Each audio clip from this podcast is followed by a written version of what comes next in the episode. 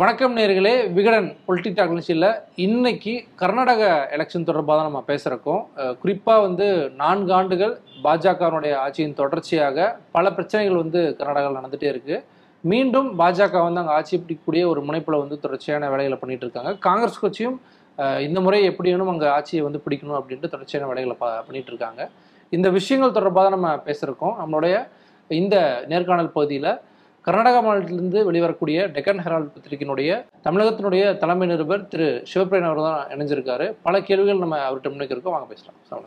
வணக்கம். ஜீவா கர்நாடகா மாநிலத்தில் ஒரு நிரந்தரமான ஆட்சி இல்லை ஒரு தனிப்பெரும்பான்மை ஆட்சி அப்படிங்கிற எல்லாமே தாண்டி கூட்டணி சார்ந்த ஆட்சிகள் தான் தொடர்ச்சியாக பார்த்துட்டே வந்துட்டு இருக்கோம் இந்த கடந்த ஐந்து ஆண்டுகளும் அதே மாதிரியான ஆட்சி தான் நம்ம பார்த்துருக்கோம். அந்த ஒரு வருட கால காங்கிரஸ் ஆட்சியை தவிர்த்து வச்சு இந்த நான்காண்டு கால பாஜக ஆட்சி எப்படி இருந்துச்சு? எப்படி பார்க்கலாம் அதை? இல்லை இந்த நான்காண்டு கால பாஜக ஆட்சியவே வந்து நீங்கள் ரெண்டாக பிரிக்க வேண்டியது இருக்கும். முதல் இரண்டு ஆண்டுகள் திரு எடியூரப்பா அவர்களின் ஆட்சி. கடைசி இரண்டு ஆண்டுகள் வந்து திரு பசவராஜ் பொம்மை அவர்களுடைய ஆட்சி. இந்த ரெண்டு ஆட்சியை நீங்கள் பிரிக்கணும். திரு எடியூரப்பா அவர்கள் இருந்த அந்த இரண்டு வருடங்களே முதல் ஒரு ஆறு மாதம் எட்டு மாதத்தை தவிர்த்து மற்ற எல்லாமே வந்து உங்களுக்கு வந்து கோவிட் பேண்டமிக்கில் போயிடுச்சு. ஸோ எடியூரப்பாங்கிறது வந்து கர்நாடகாவை பொறுத்த வரைக்கும் வந்து ஒரு மிகப்பெரிய ஜாம்பவான் அரசியல் ஜாம்பவான். ஸோ எந்த கட்சியில் இருந்தாலும்? ஆமாம் எந்த கட்சியில் இருந்தாலும் அங்கே வந்து அந்த அரசியல் டீசன்சி அந்த பொலிட்டிக்கல் டீசன்சின்னு சொல்லப்படுகின்ற அந்த அரசியல் மாண்பை வந்து காப்பாற்றியவர் வந்து எடியூரப்பா அந்த இடத்துல. அங்கே பார்த்தீங்கன்னா எடியூரப்பாவினோட ஆட்சி இருக்கும்போது பாஜகவில் வந்து மிகப்பெரிய பாஜக மேலே பெரிய கம்ப்ளைண்ட்ஸ் எல்லாம் ஒன்றும் வெளியில் வராமல் இருந்தது. கம்ப்ளைண்ட்ஸ் இருந்தது. ஆட்சியில் மீது கம்ப்ளைண்ட்ஸ் எப்போவுமே இருக்கும். பட் ஒரு ஸ்ட்ராங் லீடர் ஒரு மிகப்பெரிய ஒரு கம்யூனிட்டியோட பேக்கிங் கொண்ட ஒரு லீடர் இருக்கும் பொழுது ஒரு சில விஷயங்களை வந்து நீங்கள் வந்து வெளியில் வராமல் தவிர்த்துடலாம். ஸோ அப்படி தவிர்க்கும் பொழுது எடியூரப்பா வந்து சரியான ஒரு ஆட்சியை தான் நடத்தி வந்தால் அவருக்கு வயதாகி விட்டது. இனிமே வந்து அவர்கிட்ட வந்து கட்சியை வந்து முழுசு முழுதுமாக கொடுக்கக்கூடாது. இந்த ஆட்சியை வந்து எடியூரப்பாவிடமிருந்து எடுத்துவிட்டு இன்னொருவருக்கு கொடுக்க வேண்டும் என்று பாஜக தலைமை முடிவு செய்கிறது. அந்த ஒரு இதுதான் காரணமா? வயசு தான் காரணமா? வயசு மட்டும் இல்லாமல் எடியூரப்பாவை பொறுத்தவரை அவர் வந்து கொஞ்சம் இண்டிபெண்ட்டாக செயல்படக்கூடியவர். ஹைகமாண்ட் சொல்கிற டாட்டட் லைன்லலாம் கையெழுத்து போட மாட்டார். நீங்கள் இதை பண்ணுங்கன்னா எனக்கு சரின்னு பட்டா நான் பண்ணுறேன் அப்படின்னு சொல்லக்கூடிய ஒரு ஆள்.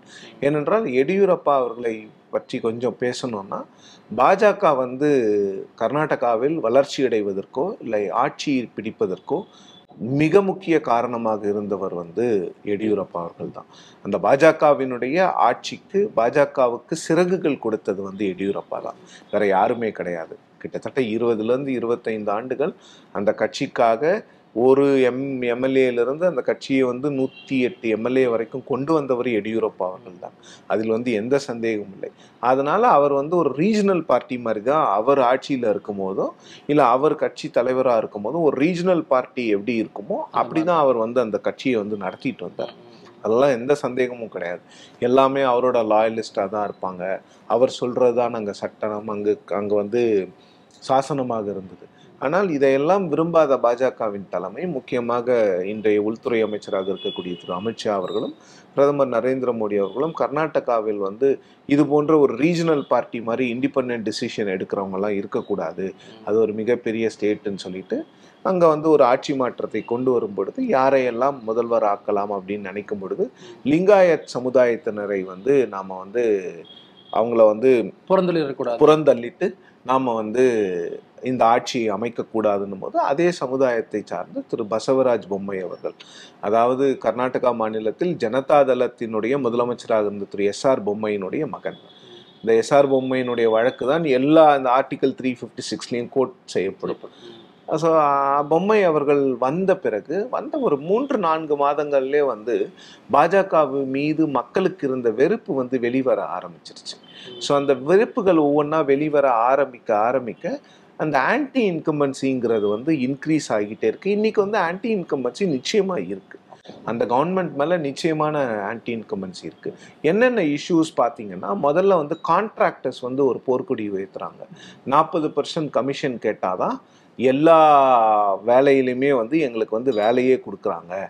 நாற்பது பர்சன்ட் கமிஷன் கொடுத்து எங்களால் கான்ட்ராக்ட்ஸை எடுக்க முடியல. நாற்பது பர்சன்ட் கமிஷன் கொடுத்து நாங்கள் எப்படி சம்பாதிக்கிறது? எங்களுக்கும் வாழ்வு உண்டு அப்படின்னு சொல்லிட்டு அவங்க பிரதமருக்கு வந்து ஒரு கடிதம் எழுதுறாங்க. அதுதான் முதல் சர்க்கலாக பொம்மை அவர்களின் ஆட்சியை வந்து நம்ம பார்க்க முடியும். அதன் பிறகு கொஞ்சம் கொஞ்சமாக அந்த ஆன்டி இன்கம்பன்சி அதிகமாக ஆக இந்த ஹிஜாப் கான்ட்ரவர்சி வந்து வருது. ஹிஜாப் கான்ட்ரவர்சி வந்து பிஜேபி வந்து இந்த ஃப்ரிஞ்ச் எலிமெண்ட்ஸ் வந்து அதை வந்து அந்த போர் அந்த போராட்டத்தை தூக்கி பிடிக்கும் பொழுது கர்நாடக அரசு வந்து ஒரு லா அண்ட் ஆர்டர் சுச்சுவேஷனில் எதையுமே பண்ணலை. ஹிஜாப் இஷ்யூ வந்து ரொம்ப பெரிய இஷ்யூ ஆகுது. அந்த ஹிஜாப் போட்ட பெண்கள் வந்து அங்க ஆங்காங்கே தடுத்து நிறுத்தப்படுகிறார்கள். அவர்களுக்கு எதிரான போராட்டங்கள் வலுவெடுக்கிறது.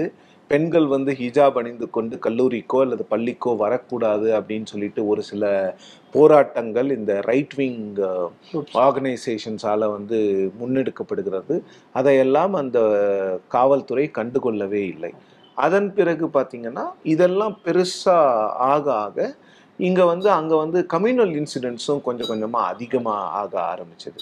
இப்போ கர்நாடகாவில் பார்த்தீங்கன்னா இந்த கோஸ்டல் கர்நாடகாலாம் பார்த்தீங்கன்னா கம்யூனல் ஃபிளேர்ப்ஸ் வந்து இருந்துகிட்டே இருக்கும்.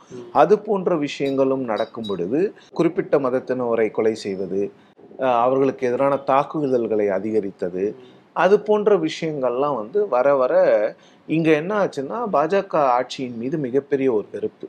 ஒன்று பார்த்தீங்கன்னா முதல்ல வந்து கரப்ஷன் அந்த நாற்பது பர்சன்ட் சர்க்கார் அப்படிங்கிறது. வந்து அந்த மெசேஜை வந்து காங்கிரஸ் வந்து கொண்டு issue. ஃபுல்லா போஸ்டர்ஸ் ஆமா. அடிச்சிருக்காங்க அதுக்கப்புறம் இந்த கம்யூனல் கிளாஷஸ் இதெல்லாம் தான் வந்து ஓ பாஜக இன் அந்த ஆட்சியினுடைய டவுன்ஃபாலுக்கு ஒரு காரணமா நீங்க இருக்கு. பார்க்கலாம். இதெல்லாம் வந்து நாம மட்டும் சொல்லல. பாஜகவே இதை வந்து மறைமுகமாக ஒப்புக்கொண்டுள்ளது. ஏன்னு பார்த்தீங்கன்னா அன்னைக்கு எந்த எடியூரப்பாவை வேணான்னு அவங்க சொல்லி அவரை வந்து அரசியலிருந்து ஒதுங்க சொன்னார்களோ எந்த எடியூரப்பாவை வந்து நீங்கள் மாநிலம் முழுவதும் சுற்றுப்பயணம் எல்லாம் செல்ல வேண்டாம். நீங்க வந்து கட்சியில ஒரு உறுப்பினராக மட்டும் இருங்கள். நீங்க வந்து தேசிய பொறுப்புக்கு அவரை கொண்டு தேசிய. பொறுப்புக்கு கொண்டு போ போறோம். நீங்க பார்லிமெண்டரி போர்டுக்கு வாங்கன்னு சொல்லிட்டு அவரை வந்து அரசு மாநில அரசியலில் அவளை அவரை செயலிழக்க வைத்து விட்டு இவங்க வந்து ஒரு அரசியல் பண்ணிக்கிட்டு இருந்தாங்க. ஆனால் அந்த ட்ரூத் ஹிட்ஸ் ஹோம்ங்கிற மாதிரி எலெக்ஷன் வரும்பொழுது அவங்களுக்கு புரியுது. எடியூரப்பா இல்லாமல் நீங்கள் எலெக்ஷனை ஃபேஸ் பண்ண முடியாது கர்நாடகாவில் லிங்காயத் கம்யூனிட்டி மட்டும் இல்லை பிஜேபியோட கோர் ஓட் பேங்க்ல இருக்கிற எல்லாருமே அந்த முகத்துக்காக தான் ஓட்டு போட்டாங்க. ஸோ அந்த முகத்தை இல்லாமல் நீங்கள் வந்து மக்களிடம் போய் ஓட்டு கேட்கறது வந்து சரியா வராதுன்னு பிஜேபி புரிஞ்சுக்குது. புரிஞ்சுக்கும் பொழுது பிரைம் மினிஸ்டர் வராரு. கிட்டத்தட்ட எட்டு மாசத்துல பத்து முறை வந்திருக்காரு பிரைம் மினிஸ்டர். ஒரு ட்ரெயின் ஓபன் பண்றதுக்கு ட்ரெயின் இனாகரலுக்குலாம் பிரைம் மினிஸ்டர் வந்து. கர்நாடகாவுக்கு வராரு. ஒரு பாரத் இது வந்தே பாரத் ட்ரெயினுக்கு மட்டுமே வராரு. ஸோ இது போன்ற நிறைய விஷயங்கள் நடந்திருக்குது. ஆனால் ரொம்ப குறிப்பா நம்ம பார்க்க வேண்டியது என்னன்னா உள்துறை அமைச்சர் அமித்ஷா அவர்கள் வந்து கடந்த வாரம் எடியூரப்பா வீட்டுக்கு போகும்போது அவரோட பையன்கிட்ட கொடுத்து இந்த பூக்கொத்தை எனக்கு கொடுங்க. அப்படின்னு சொல்றாரு ஸோ அது வந்து ஒரு ஒரு சிம்பாலிக் மெசேஜ் தான் என்னன்னா அந்த கட்சி வந்து என்னதான் அந்த கட்சி வந்து ஒரு தேசிய அளவில் ஒரு ஆளுகின்ற கட்சியாக இருந்தாலும் கூட ஒரு மக்களிடம் செல்வாக்கு பெற்ற ஒரு பிரதமரை வைத்திருந்தாலும் கூட ஸ்டேட் பாலிடிக்ஸ்னு வரும்போது ஒரு சில காம்ப்ரமைசஸை நாம பண்ணி ஆகணும். எடியூரப்பா இல்லாம இங்க ஜெயிக்க முடியாது. இல்ல வந்து இங்க வந்து நாம வந்து மக்களிடையே சென்று ஓட்டு கேட்க முடியாதுங்கிற ஒரு என்ன சொல்லுவீங்க? ஒரு ஒரு அண்டர்ஸ்டாண்டிங் அண்ட் ஒரு அக்செப்டன்ஸ் தான். அது வந்து அக்னாலேஜ் பண்ணுறாங்க இங்கே எடியூரப்பாவை வச்சு தான் அரசியல் நடக்குங்கிறத பிஜேபியை ஏற்றுக்குது அதன் பிறகு அவங்க வீட்டில் போய் சாப்பிட்றாரு. இது போன்ற விஷயங்கள்லாம் எதுக்குன்னா லிங்காயத் கம்யூனிட்டிக்கு ரீச் அவுட் பண்ணுறதுக்கு நாங்கள் இன்னும் எடியூரப்பாவை கைவிட்டு விடவில்லை.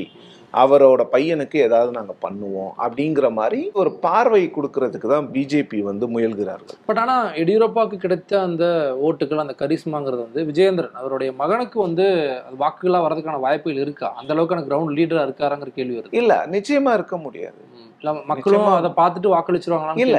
அதுதான். நான் சொல்றது என்னன்னா பிஜேபி வந்து எடியூரப்பா அவர்களினுடைய இம்பார்ட்டன்ஸை புரிஞ்சுக்க ஆரம்பிச்சிருக்காங்க. எலெக்ஷனுக்கு முன்னால மட்டும்தான் அவங்களுக்கு புரியுது. அதற்கு முன்னால் வந்து அவங்க வந்து இந்த கம்யூனல் ஃபிளேர் அப் எல்லாம் வச்சு. ஸோ பொம்மை அவர்கள் மாதிரி ஒரு ஆட்சியை வச்சு பின்னால இருந்து இயக்கி நாம வந்து கர்நாடகாவை செட்ரேட் பண்ணிடலாம் அப்படின்னு நினைச்சாங்க. அது முடியல.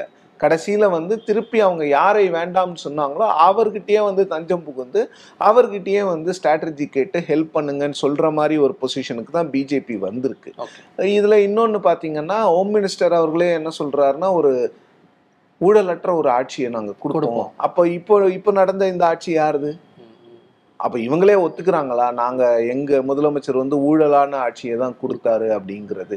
ஸோ இங்கே பார்த்தீங்கன்னா பிஜேபியோட கேம்பெயின் வந்து கர்நாடகாவில் டிஃபென்சிவாக இருக்குது அவங்க வந்து தங்களை காப்பாற்றிக் கொள்வதற்கான ஒரு கேம்பெயினை வந்து நடத்திக்கிட்டு இருக்காங்க. ஒரு அஃபென்ஸாக போவாங்க. ஒரு தாக்குதல் மோடில் போவாங்க பிஜேபி. அந்த கேம்பெயின் இங்கே இல்லை. இங்கே வந்து முழுக்க முழுக்க அவங்க வந்து நாங்கள் பண்ணதெல்லாம் சரி இல்லை. ஆனால் தப்பு தான். ஆனா இன்னொரு திருத்திக்கிறோம் இல்ல இன்னொரு வாய்ப்பு கொடுங்கங்கிறத வந்து கேட்காம கேட்கற மாதிரி தான் இந்த கேம்பெயினே அவங்க செட் பண்ணி அதாவது உத்தரப்பிரதேசம் குஜராத்ல இருந்த மாதிரியான இந்த டோன் இல்ல பிரச்சாரத்துல. நிச்சயமா இல்ல. இங்க டோன் வந்து டிஃபென்சிவ் டோன்ல இருக்கு. இங்க காங்கிரஸை எதிர்த்து அவங்க வந்து ரொம்ப பெரிய அரசியலும் பண்ண மாட்டேங்கிறாங்க அங்க. இங்க டோனே வந்து டிஃபென்சிவ் டோன்ல இருக்கு. இன்னொன்னு என்னன்னா அவங்களுக்கு சி என்னதான் பாஜக ஆட்சியில் இருந்தாலும் சவுத் இந்தியாவோட பாலிடிக்ஸும் நார்த் இந்தியாவோட பாலிடிக்ஸும் வந்து கம்ப்ளீட்லி டிஃப்ரெண்ட் அதை வந்து பிஜேபி ஒரு சில இடத்துல புரிஞ்சுக்கிறாங்க இங்க புரிஞ்சுக்காம இருந்தாங்க. இங்க வந்து இந்த individual personalities within the political parties are very important இன்னொன்று எடியூரப்பா வந்து நீங்க வந்து பாஜகவினுடைய தலைவராக பார்க்கப்பட்டாலும் கூட ஒரு ரீஜனல் பிளேயர் மாதிரி தான் அவரை வந்து அத்வானி காலத்திலோ இல்லை வாஜ்பாய் காலத்திலோ அதன் பிறகு வந்த நிதின் கட்கரி காலத்தில் கூட அவரை வந்து ஒரு ரீஜனல் பிளேயராக தான் வச்சிருந்தாங்க அவங்க. அவர் இஷ்டத்துக்கு அவர் என்ன வேணாலும் பண்ணலாம் அப்படிங்கிற மாதிரி தான் வச்சிருந்தாங்க. ஆனால் இந்த திரு அமித்ஷா அவர்களுடைய தலைமைக்கு வரும் பொழுது அவங்க அதெல்லாம் விரும்புறதில்ல. அந்த ஸ்ட்ராங் ரீஜனல் லீடர்ஸ் எல்லாம் அவங்க விரும்புறதில்ல. இன்ஃபேக்ட் பார்த்தீங்கன்னா எடியூரப்பாக்கு பிறகு இப்போ பிஜேபியில் இருக்கக்கூடிய ஒரே ஸ்ட்ராங் லீடர் வந்து அசாமில் இருக்கக்கூடிய ஹிமந்தா பிஸ்வ சர்மா தான். வேற யாருமே வந்து யோகி அவர்கள் வந்து நீங்கள் ஸ்ட்ராங் சீஃப் மினிஸ்டராக நீங்கள் ப்ரொஜெக்ட் பண்ணாலும் கூட அங்கே யோகி யோகி அவர்களுக்கு என்ன பிரச்சனைனா அங்கே வந்து அவரை வந்து ஆர்எஸ்எஸ் வந்து ஈஸியாக மேனிப்புலேட் பண்ண முடியும். இங்கே ஆர்எஸ்எஸ் கூட எடியூரப்பா அவர்களை வந்து மேனிப்புலேட் பண்ண முடியாது. நீங்கள் கர்நாடகா வரும்போது சில மாதங்களுக்கு முன்பாக அந்த ரிசர்வேஷனில் கை வைக்கிறாங்க பிஜேபி ரிசர்வேஷன் அதிகப்படுத்துறது இஸ்லாமியர்களுக்கு இந்த ரிசர்வேஷனை முழுமையாக எடுத்துட்டு அதை வந்து லிங்காயத்து மக்களுக்கும் ஒக்கலிகர் மக்களுக்கும் கொடுக்குறாங்க. அது என்ன மாதிரியான பிளானாக இருக்கும்? அது பெரிய சிக்கலாக வராதுன்னு அவங்க நம்புறாங்களா? இல்லை. கடந்த வாரம் தான் பத்து நாளைக்கு முன்னால் ஒரு கேபினெட் டிசிஷன் எடுக்கிறாங்க. அதாவது தமிழ்நாட்டில் வந்து இந்த முப்பது சதவீதம் ரிசர்வேஷன் வந்து ஓபிசிக்கு இருக்குது அதில் வந்து மூணு புள்ளி அஞ்சு சதவீதம் அதுக்குள்ளே இன்டர்னல் ரிசர்வேஷனாக முஸ்லீம்ஸ்க்கு கொடுத்துருக்கோம். அதே மாதிரி தான் கர்நாடகாலையும் அவங்களுக்கு இருக்கிற ஓபிசி ரிசர்வேஷனில் ஒரு நாலு பர்சன்ட் இன்டர்னல் ரிசர்வேஷன் கொடுத்துருந்தாங்க. அந்த ரிசர்வேஷனை எடுத்துட்டு இவங்கள வந்து முஸ்லீம்ஸை வந்து அந்த டென் பர்சன்ட் இடபிள்யூஎஸ்க்கு கொண்டு போயிட்டு இந்த நாலு பர்சன்ட்டை என்ன பண்ணுறாங்கன்னா வீரசைவ லிங்காயத்துகளுக்கும் ஒக்கலிகாஸ்க்கும் அதாவது கவுடா என்று நாம் சொல்லக்கூடிய ஒக்கலிகாஸ்க்கும் இது கொடுக்குறாங்க.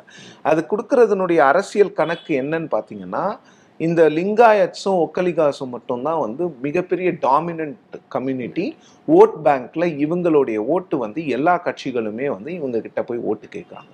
ஸோ இதில் என்ன பிரச்சனைனா இப்போ இதனால வந்து முஸ்லிம்ஸோட வாக்குகள் வந்து கம்ப்ளீட்டாக காங்கிரஸ்க்கு போகிறதுக்கான வாய்ப்புகள் இருக்கு. இப்போ வந்து இந்த நாலு பர்சன்ட் ரிசர்வேஷன் கொடுத்துட்டதுனால இந்த வீரசைவ லிங்காயட்ஸும் ஒக்கலிகாஸும் கம்ப்ளீட்டா பிஜேபிக்கு போட்டுருவாங்கன்னு நம்ம சொல்ல முடியாது. ஏன்னா ஒக்கலிகாஸ் வந்து ஒன்று காங்கிரஸ்க்கு போடுவாங்க இல்லை வந்து ஜேடிஎஸ்க்கு போடுவாங்க. இந்த முறை கொஞ்சம் மாறுவதற்கான வாய்ப்பு இருக்கு. பிஜேபி வந்து இந்த ஓல்டு மைசூர் ரீஜன்ல வந்து கொஞ்சம் இன்ரோட்ஸ் பண்றாங்க. ஸோ பண்ணும் பொழுது ஸோ இது வந்து கம்ப்ளீட்டாக வந்து அந்த ஒகலிகாஸோட ஓட்டை வாங்குறதுக்கான ஒரு முயற்சி தான். ஒகலிகாஸ் வந்து காங்கிரஸ் கிட்ட இருப்பாங்க. ஜேடிஎஸ் கிட்ட இருக்கிற ஒகலிகாஸை வந்து பிரி ஓட்டை எடுக்கிறதுக்கான ஒரு முயற்சி தான் இது. பட் இந்த முயற்சி எந்த அளவுக்கு பயனளிக்கும்லாம் சொல்ல முடியாது. ஏன்னா கடந்த தேர்தலில் ரெண்டாயிரத்தி பதினெட்டாம் ஆண்டு தேர்தலுக்கு ஒரு ரெண்டு மூணு மாசத்துக்கு முன்னால அன்றைக்கு முதலமைச்சராக இருந்த சித்தராமையா அவர்கள் வந்து வீரசைவ லிங்காயத்துக்களை வந்து தனி மதமா உருவாக்கணும். அவங்க வந்து இந்துக்கள் அல்ல. அவர்கள் வந்து ஒரு தனி மதம் அப்படின்னு சொல்லிட்டு ஒரு ப்ரொபோசலை வந்து சென்ட்ரல் கவர்மெண்ட்டுக்கு அனுப்புறாரு. அதன் பிறகும் கூட லிங்காயட்ஸ் ஓட்டு போடலை. ஸோ அதனால இந்த ரிசர்வேஷன்னாலே ஓட்டு போட்டுருவாங்கன்னா ஏன்னா எல்லாருக்கும் வந்து they be able to see through it இது என்ன? இது வந்து லீகலாக ஸ்டாண்ட் ஆகுமா? இதை வந்து பண்ணலாமா அப்படிங்கிற ஒரு விழிப்புணர்வு வந்து மக்கள்கிட்ட இருக்கு கர்நாடகாலையும். ஸோ அதனால இதெல்லாம் வந்து ஒரு பெரிய விஷயமா இருக்காது. இது என்னன்னா அந்த ரெண்டு கம்யூனிட்டியும் ஓட ஓட்ஸை வாங்குறதுக்கான ஒரு முயற்சி தான். கம்ப்ளீட் ஓட் பேங்க் பாலிடிக்ஸ் தான். எங்களுக்கு முஸ்லீம் ஓட்ஸ் வேணான்னு கூட இதில் சொல்றதா தான் நான் பார்க்குறேன் முஸ்லீம் ஓட்ஸ் வேற யாராவது ஒருத்தர் கூட வாங்கிக்கிட்டோம். எங்களுக்கு வந்து இந்த ஹிந்து ஓட்ஸ் வந்தா போதும் அப்படிங்கிற ஒரு முயற்சியை எடுத்திருக்காங்கன்னு தான் நான் இப்போ அதுக்கு முன்னாடி எஸ்சி எஸ்டி மக்களுக்கான அந்த ரிசர்வேஷனும் அதிகப்படுத்தியிருக்காங்க சில மாதங்களுக்கு முன்பு. ஸோ அதுவும் வந்து ஒரு நீங்கள் சொல்ல மாதிரி ஓட் பாலிட்டிக்ஸில் ஒர்க் அவுட் ஆகும் கம்ப்ளீட்டா சி அவங்க வந்து வீர சைவ லிங்காயத்ஸையும் ஒக்கலிகாஸையும் எஸ்சி எஸ்டி எஸ்டியும் அங்க ஒரு சிக்னிஃபிகண்ட் பாப்புலேஷன் இருக்காங்க. அவங்கள மட்டும் தான் மூவ் பண்றாங்க. ஏன்னா அவங்களுக்கு முஸ்லீம் கிறிஸ்டியன்ஸ் ஓட் வராதுன்னு நினைக்கிறாங்க. இன்னொன்று ஒரு சில சின்ன சின்ன கம்யூனிட்டிஸ் எல்லாம் அவங்க அவுட்ரீச் பண்ணாம இந்த மிகப்பெரிய மூன்று கம்யூனிட்டியில அவுட்ரீச் பண்ணும் பொழுது இந்த ஓட்ஸ் நமக்கு வந்தா போதும் இதுல பாதி வந்தா போதுங்கிற மாதிரி அவங்க நினைக்கிறாங்க. கடந்த இரண்டாயிரத்தி பதினெட்டாம் ஆண்டு தேர்தலில் கூட significant amount of SC ST votes வந்து பிஜேபிக்கு வந்திருந்தது. இந்த முறை வருமான்னு தெரியாது. அதுதான் அங்கே பிரச்சனையா இருக்கு. ஸோ அதனால அவங்க வந்து அவங்களுக்கு நல்லா தெரியுதுங்க. இங்க வந்து ஒரு பெரிய ஆன்டி இன்கம்பன்சி இருக்கு. இங்க வந்து பிரச்சனை இருக்கு. இந்த பிரச்சனையை எப்படி சால்வ் பண்றதுன்னு தெரியாம தவறுக்கு மேல தவறு. இப்போ இங்க எப்படி தமிழ்நாட்டுல வந்து எடப்பாடி பழனிசாமி அவர்கள் வந்து பத்து புள்ளி அஞ்சை வந்து கடைசி நாள்ல கொடுத்து அது செட் ஆகலையோ அந்த மாதிரி தான் இந்த கடைசி ரிசர்வேஷன்ஸ்லாம் வந்து மக்களிடம் எடுப்படாது. நீங்க அதை கொண்டு போயும் சேர்க்க முடியாது. அது வந்து மக்களுக்கு வந்து வெளிப்படையா தெரிஞ்சிடும் இது வந்து எலெக்ஷனுக்காக எடுக்கப்பட்ட ஒரு முடிவு அப்படின்னு சொல்லி. இப்போ இது வந்து முழுக்க முழுக்க பாஜக என்ன பண்ணாங்க? என்ன பிரச்சனைங்கிறத தெளிவாக சொல்லியிருந்தீங்க காங்கிரஸ். நாட்டிலேயே வந்து ஆட்சி அமைக்கிறதுக்கு தனிப்பெரும்பான்மையோட ஆட்சி அமைக்கிறதுக்கான இருக்கக்கூடிய ஒரே மாநிலம் காங்கிரஸுக்கு கர்நாடகா மட்டும்தான். தொடர்ச்சியாக பார்க்குறோம். டி கே சிவகுமார் ஒரு பக்கம் சித்தராமையா ஒரு பக்கம் தொடர்ச்சியாக ஒர்க் பண்ணுறாங்க அவர்களுக்கான வாய்ப்புகள் என்ன இருக்கு? இந்த இரண்டு தலைவர்களுக்குமான பிரச்சனை ஒரு பக்கம் இருந்தாலும் வெளியில வந்து அதெல்லாமே ஒரு காம்ப்ரமைஸ் பண்ணி ஒர்க் பண்றாங்க. அவர்கள் என்ன செய்யறாங்க? என்ன எத்தகைய வாய்ப்புகள் காங்கிரஸை பொறுத்த வரைக்கும் ஒரு ஒரு உற்சாகம் அந்த தொண்டர்களிடையே இருக்கிறது. அந்த எப்பவுமே கர்நாடகா இதற்கு முன்னால் யுனைடெட் ஆந்திர பிரதேஷ் இங்கெல்லாம் வந்து காங்கிரஸ் வந்து தனிப்பெரும் கட்சிகளாக தான் இருந்திருக்கிறது. கூட்டணி ஆட்சி வந்து எப்போவாது தான் பண்ணுவாங்க. ரெண்டாயிரத்தி பதிமூணில் பிஜேபி இரண்டாக எடியூரப்பா அவர்கள் வந்து தனி கட்சி ஆரம்பித்து பிஜேபி இரண்டாக பிளவுபட்ட போது காங்கிரஸ் வந்து தனி பெரும்பான்மையுடன் ஆட்சி அமைத்தார்கள். அந்த ஆட்சி ஐந்து வருட காலம் திரு சித்தராமையா அவர்கள் தலைமையில் நடைபெற்றது. அதன் பிறகு வந்த தேர்தலில் வந்து எண்பது இடங்கள் வந்து காங்கிரஸ் வந்து ஜெயிக்கிறாங்க. பிஜேபி நூற்றி நாலு ஜேடிஎஸ் முப்பத்தி ஏழு சிறு கட்சிகள் ஒரு மூன்று இடங்களில் ஜெயிக்கிறாங்க. இருந்தாலும் பரவாய் இருந்தாலும் என்ன பண்ணுன்னா பிஜேபியை ப்ரிவென்ட் பண்ணுறதுக்கு காங்கிரஸ் வந்து ஜேடிஎஸ் கிட்ட போயிட்டு ஒட்டுமொத்த ஆதரவும் நாங்கள் உங்களுக்கு கொடுக்குறோம்.